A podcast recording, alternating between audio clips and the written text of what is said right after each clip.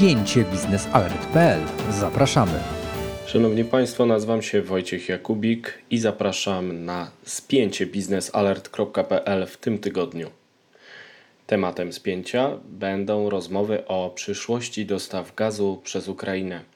Ten temat przyciąga uwagę ekspertów, na przykład uczestników piątego Kongresu Energetycznego, który odbył się we Wrocławiu pod patronatem biznesalert.pl i w jego trakcie mogliśmy usłyszeć ciekawe tezy na temat ciągu dalszego sporu, który może skończyć się różnie, ale już dzisiaj wiadomo, że współpraca gazowa między Polską a Ukrainą może przynieść zyski, m.in. polskiej spółce PGNiG, która liczy na rozwój dostaw nad Dniepr i chodzi o dostawy nieprzypadkowo e, właśnie ze Stanów Zjednoczonych, ponieważ Polska jest rosnącym importerem gazu skroplonego ze Stanów Zjednoczonych i może tym gazem w przyszłości podzielić się na przykład z Ukrainą. Warto przypomnieć, że po 2022 roku, kiedy kończy się kontrakt jamalski, samego gazu skroplonego Polacy będą mieli ponad 8 miliardów metrów sześciennych.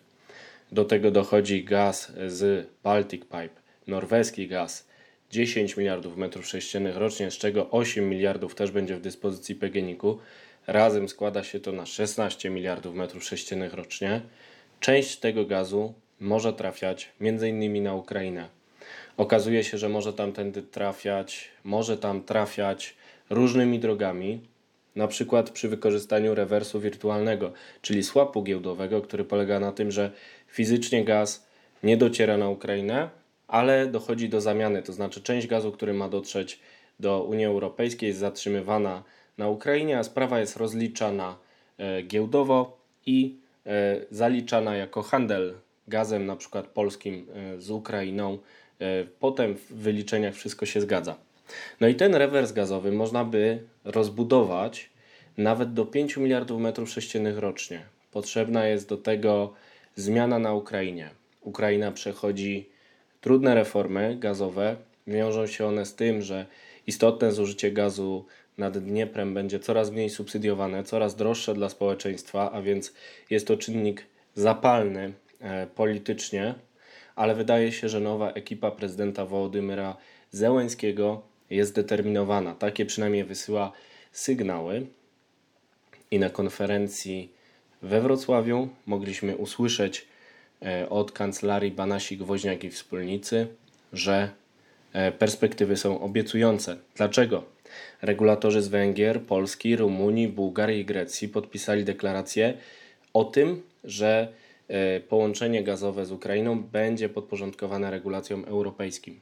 Dzięki temu będzie można wprowadzić ten rewers wirtualny, który pozwoli wysyłać więcej gazu na przykład przez Polskę. Oczywiście sprawa nie jest taka prosta, bo na horyzoncie jest konkurencja. Na przykład regulator słowacki odmówił podpisania tej deklaracji. Dlaczego? Bo Słowacja to jest bardzo konkurencyjne źródło dostaw gazu na Ukrainę, które będzie walczyło ze źródłami polskimi. Póki co rewers e, ze Słowacji na Ukrainę został y, uruchomiony i jest wykorzystywany między innymi do tego, aby sprowadzać gaz europejski na Ukrainę. Oczywiście jest to gaz rosyjski w części, który trafia potem z giełdy na Ukrainę w ramach różnych umów e, bilateralnych, ale to dzięki niemu Ukraina nie kupuje gazu z Rosji. No i będzie miała jeszcze więcej możliwości, jeżeli uda się udrożnić też ten wirtualny rewers gazowy z Polski. A być może w przyszłości powstanie też rewers fizyczny. Do rozstrzygnięcia pozostają problemy infrastrukturalne. Do końca 2021 roku Polska ma usunąć wąskie gardło w pobliżu Katowic, które nie pozwala słać więcej gazu na Podkarpacie i dalej na Ukrainę.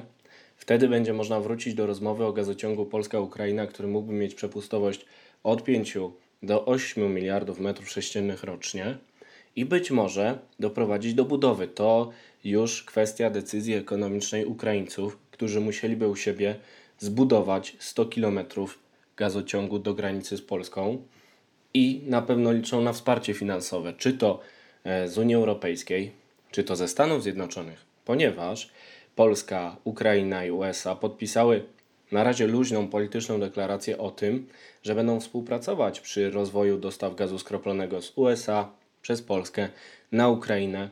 Nie chwaląc się, muszę przypomnieć, że pisałem o takiej możliwości jeszcze dwa lata temu, w 2017 roku, w tekście o układzie Polska, Ukraina, USA o dostawach LNG e, nad Dniepr. Ta umowa, ta współpraca materializuje się coraz bardziej, tego gazu będzie coraz więcej. PGNiG informował na kongresie energetycznym we Wrocławiu, że takie dedykowane paczki gazu skroplonego na Ukrainę już docierały, mogą docierać w większej ilości, czy to przez rewers wirtualny, czy to przez fizyczny gazociąg Polska-Ukraina, który mógłby powstać w okolicach 2022 roku, jeżeli taka będzie wola wszystkich zainteresowanych. Póki co Ukraińcy mówią, że wystarczy im ten rewers e, wirtualny, ale zobaczymy, jak sprawy się potoczą, bo wracamy do tematu głównego dzisiejszego spięcia, czyli właśnie tych rozmów gazowych e, z Ukrainą.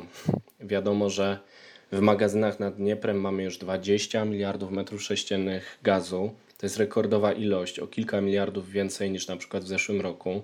Ukraińcy przygotowują się na pewne problemy z dostawami, ale Gazprom też rekordowe ilości gazu zgromadził w magazynach w Niemczech. I kto wie, czy nie dojdzie do pewnego przesilenia w sezonie grzewczym, oczywiście tuż przed Nowym Rokiem, gdy nagle pojawią się problemy z dostawami, albo tuż po Nowym Roku, gdy nie będzie umowy przesyłowej, bo skończy się obecnie obowiązująca i trzeba będzie podpisać następną. Komisja Europejska i razem z nią Kijów chciałyby, aby to był kontrakt 10-letni, zgodny z przepisami antymonopolowymi Unii Europejskiej. Gazprom e, chce, żeby to było jakieś porozumienie tymczasowe, które pozwoli mu w każdej chwili przestawić się na Nord Stream 2, jeżeli będzie chciał i zrealizować cel polityczny ominięcia Ukrainy. Dlatego e, wszystko zależy od tempa reform na Ukrainie. Ukraińcy chcą do końca roku wyznaczyć niezależnego operatora, który stanie się stroną nowego kontraktu z Rosjanami.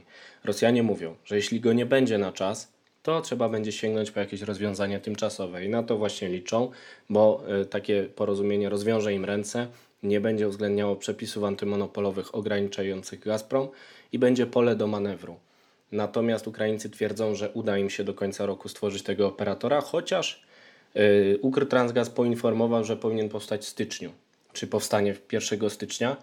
Nie wiadomo. Tymczasem kontrakt przesyłowy kończy się rankiem moskiewskiego czasu 1 e, stycznia 2020 roku i potem coś musi go zastąpić. Co to będzie? Okaże się niezależnie od tego, jaki będzie rozwój sytuacji, Ukraińcy będą potrzebować gazu i Polacy być może będą w stanie zapewnić go więcej na granicy polsko-ukraińskiej dzięki któremuś z rozwiązań. Te rozmowy będą trwały. Czeka nas na pewno gorąca jesień, pełna sprzecznych, ciekawych komunikatów na ten temat i na pewno wrócimy do niego w spięciu biznesalert.pl, gdy nadejdzie na to najlepszy czas. A póki co zostawiam Państwa z tą refleksją, że jesteśmy już w całkiem innej sytuacji niż na przykład w latach 90. Dzisiaj to Polska może eksportować gaz do innych krajów i wspierać ich bezpieczeństwo energetyczne i nie obawia się problemów z rosyjskim Gazpromem, bo ma szeroki wachlarz alternatyw.